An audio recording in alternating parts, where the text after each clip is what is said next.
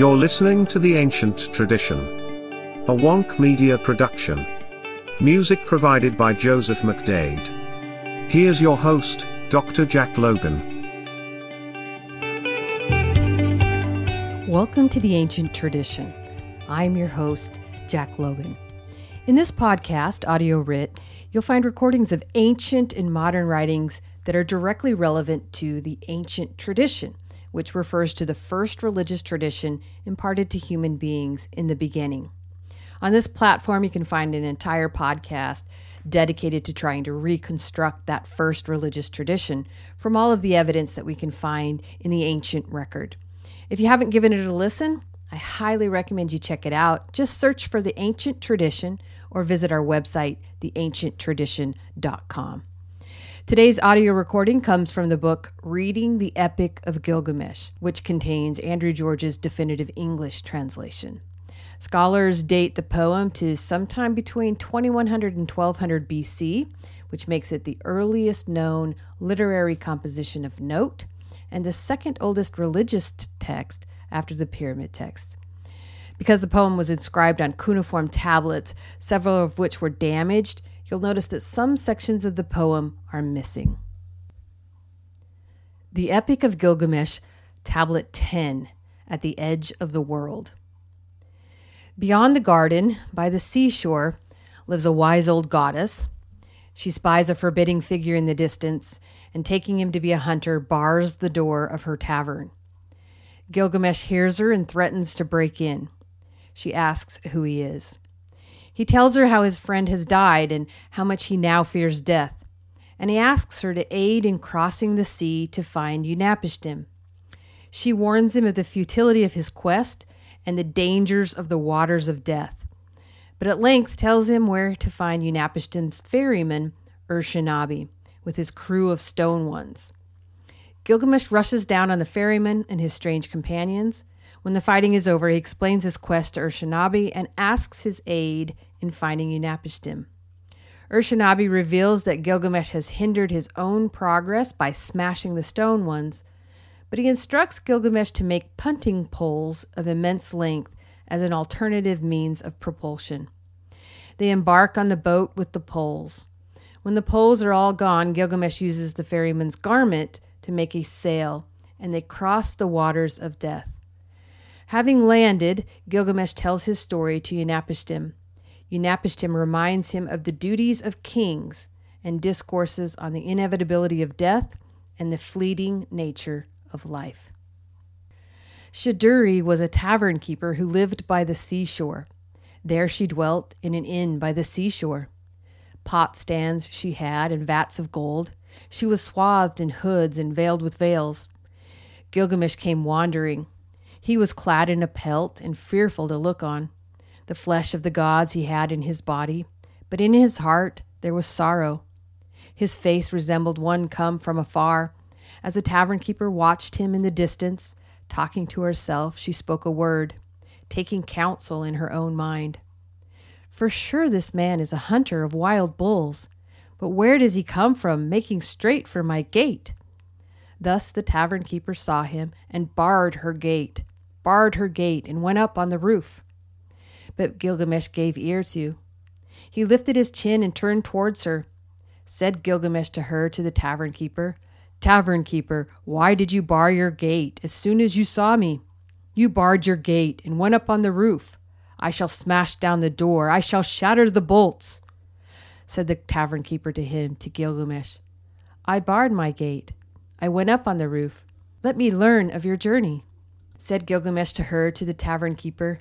My friend Enkidu and I, having joined forces, we climbed the mountains, seized and slew the bull of heaven, destroyed Humbaba, who dwelt in the forest of cedar, killed lions in the mountain passes.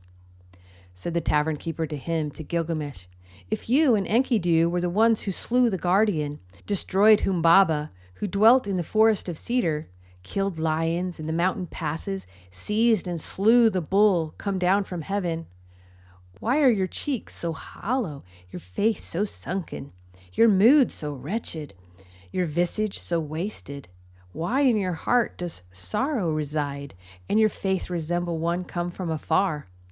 Why are your features burnt by frost and by sunshine? And why do you wander the wild in lion's garb? Said Gilgamesh to her, to the tavern keeper. Why should my cheeks not be hollow, my face not sunken, my mood not wretched, my visage not wasted? Should not sorrow reside in my heart, and my face not resemble one come from afar?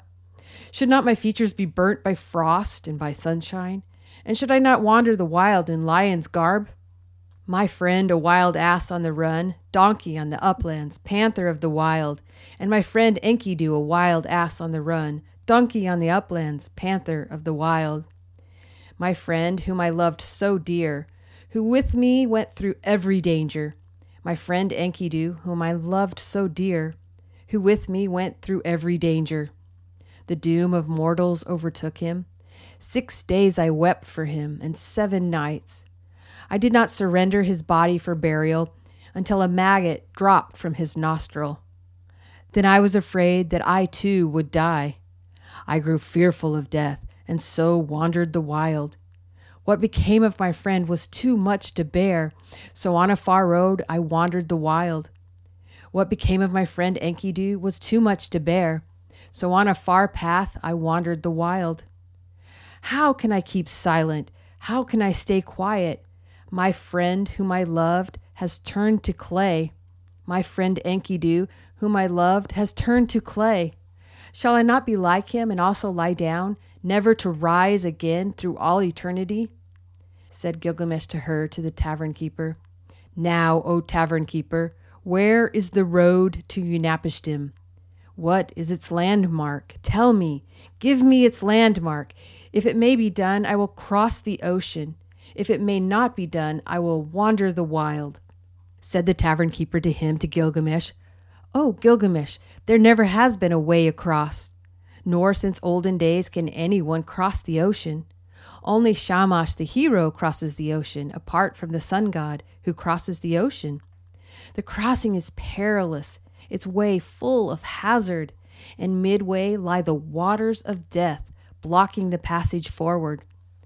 So, besides, Gilgamesh, once you have crossed the ocean, when you have reached the waters of death, what then will you do? Gilgamesh, there is Urshanabi, the boatmen of Utnapishtim, and the stone ones are with him, and he picks a pine clean in the midst of the forest.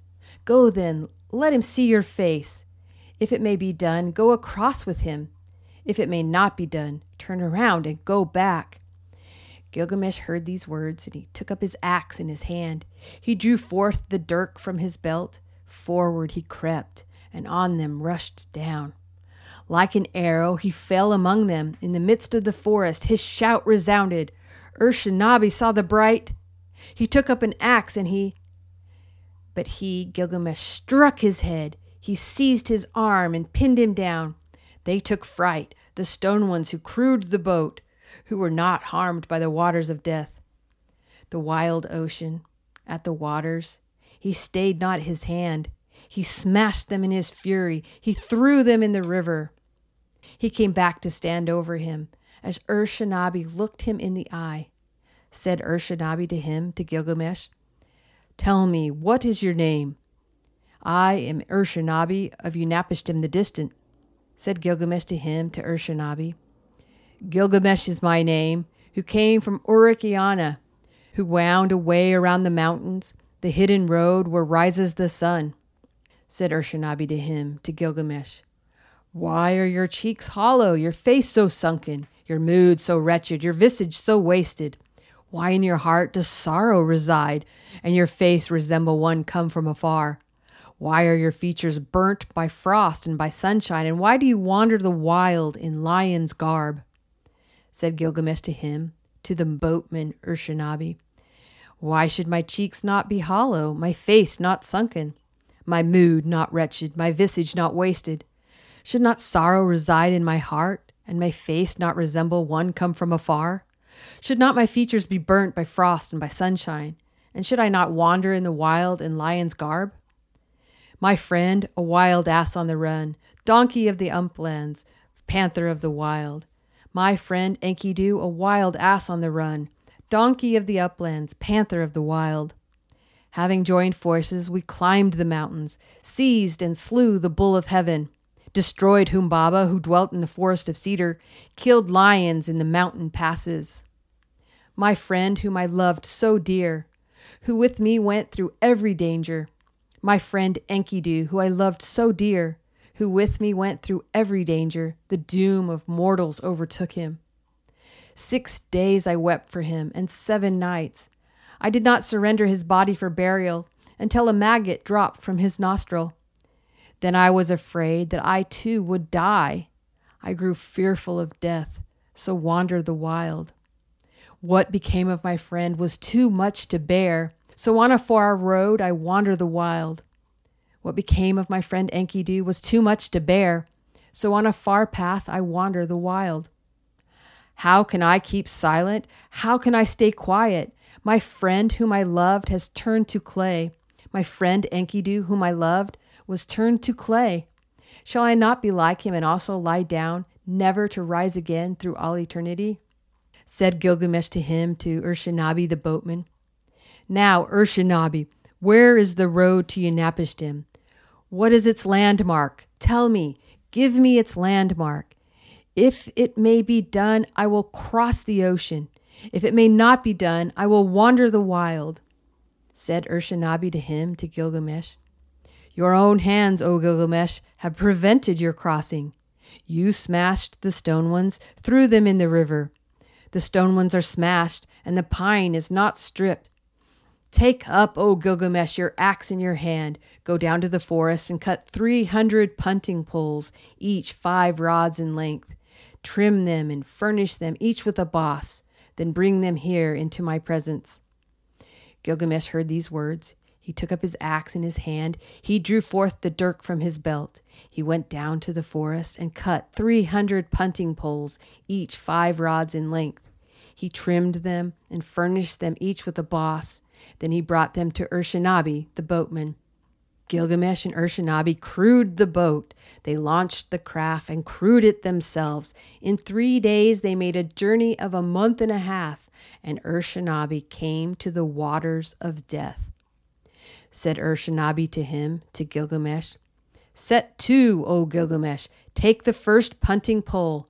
Let your hand not touch the waters of death, lest you wither it.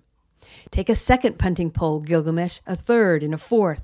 Take a fifth punting pole, Gilgamesh, a sixth and a seventh. Take an eighth punting pole, Gilgamesh, a ninth and a tenth.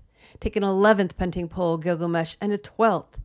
At one hundred and twenty double furlongs, Gilgamesh had used all the punting poles. So he, Urshanabi, undid his clothing. Gilgamesh stripped off his garment.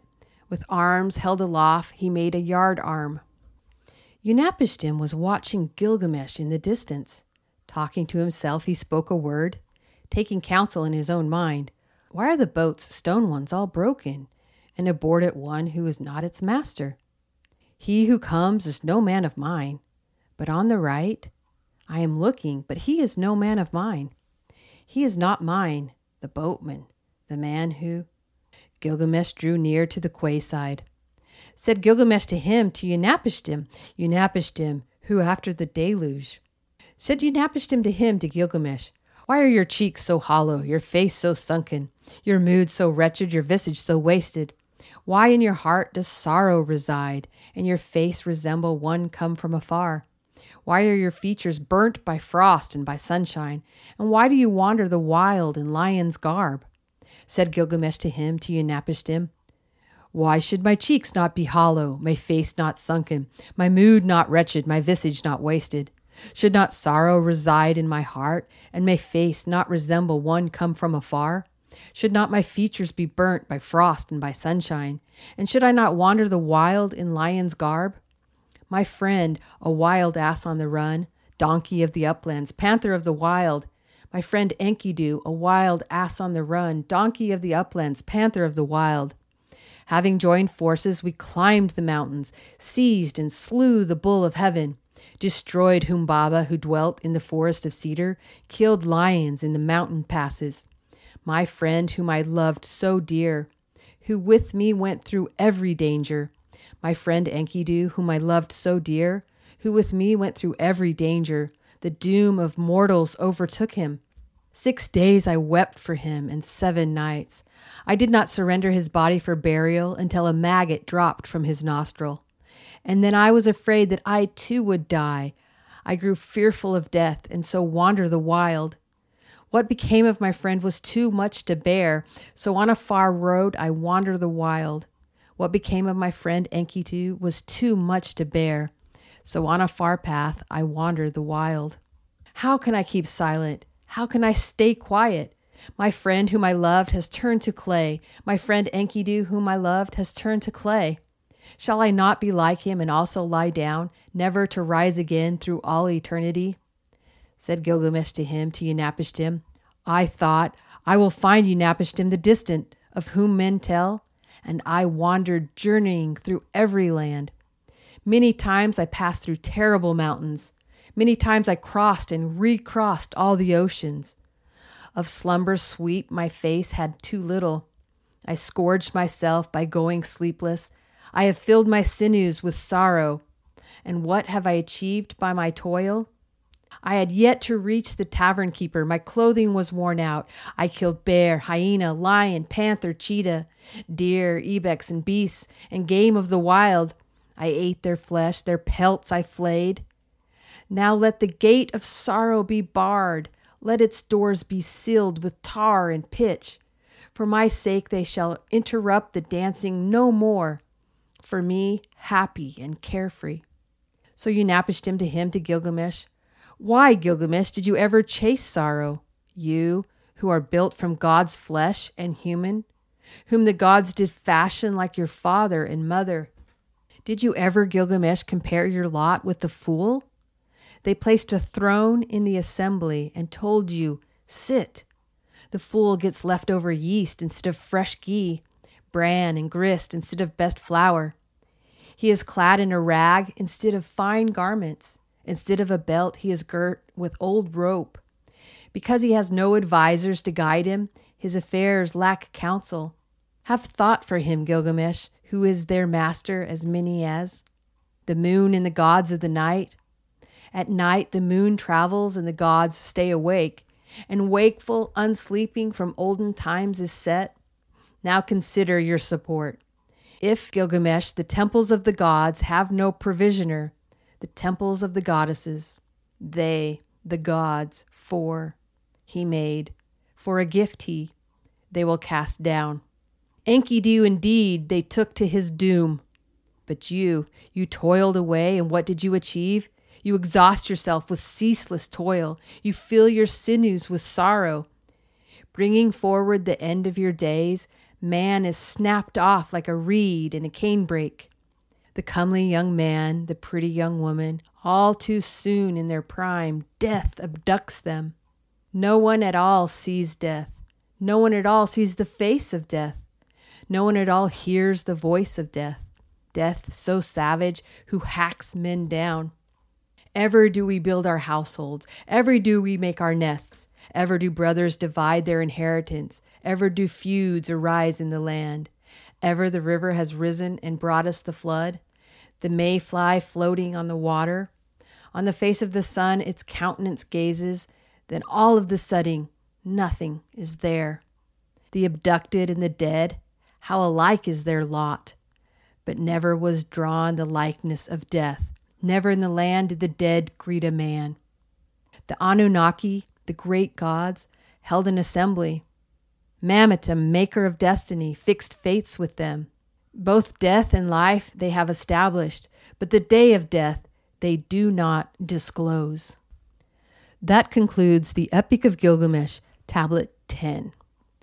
I hope you enjoyed this audio recording. The Epic of Gilgamesh is one of the world's oldest religious texts, and it plays a very important role on our sister podcast, where we dive into comparative religion and share with you the amazing and even mind boggling parallels between religious traditions. I highly recommend checking it out. Just search for the Ancient Tradition Podcast. That wraps up this edition of Audio Writ. Remember, in the words of William Shakespeare, knowledge is the wing wherewith we fly to heaven. I'm Jack Logan. You've been listening to The Ancient Tradition, a Wonk Media production.